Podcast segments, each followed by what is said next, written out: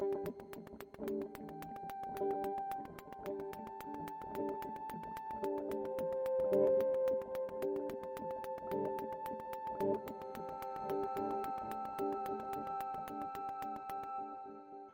to BunnAmigos, a travel podcast for kids and their adults who love to learn about the wonders of the world. Normally, the bunnies are traveling to different places, meeting friends, and learning about the world to report back to their warren. But today, they're home resting, so we're going to talk to them. By the way, I'm Ezra.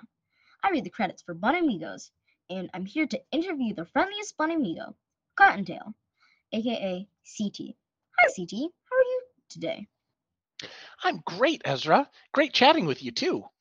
You're the friendliest BunnAmigo. How do you make so many friends? Well, it starts before I leave my warren. It starts by making a great first impression.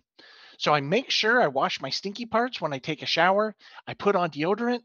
I brush my teeth for three minutes, making sure to get every tooth front and back. I do my hair and I make sure my clothes look nice because when you smell good and look good, you feel good. And that helps you make friends? Absolutely. If you are uncomfortable or not confident, it shows in your body posture and in your voice. And when you have on neat clothes and smell clean, that shows too. So, ironed, clean, and nice smells set you up and make you feel better, and people want to be friends with a person who feels good. Wow, I thought it was just the words you say. But you're telling me it's how you feel when you say it too? That's exactly what I'm saying. But being polite helps too. Thanks. What's your favorite part of being one of your Warren's ambassadors of travel? My favorite part is that everywhere you go, you'll find good people.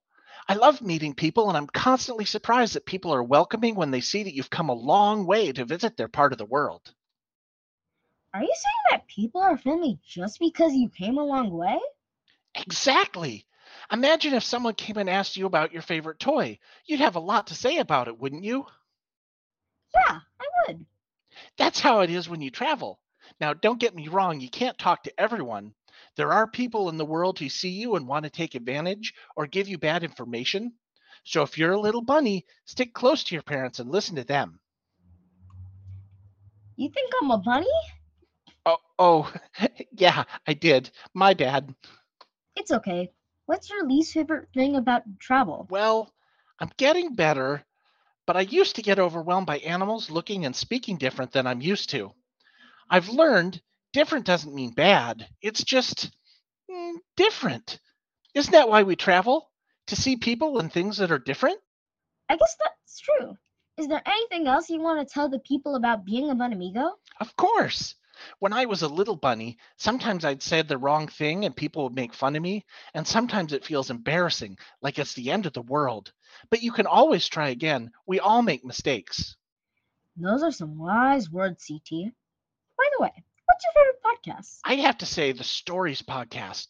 They perform a new story every week. Sometimes it's retellings of the classics, and other times they're completely original works. Hmm. I might have to check that out sometime. Thank you for your time, CT. Thank you for the interview, Ezra. And reading the credits, you do a great job. Thank you. This episode of Bun Amigos features CT, played by Nick Levy, editing and sound design by Sara Nogli, written by Mo Poplar, produced by Ashy Feet Entertainment. BunnAmigos, let's get hopping!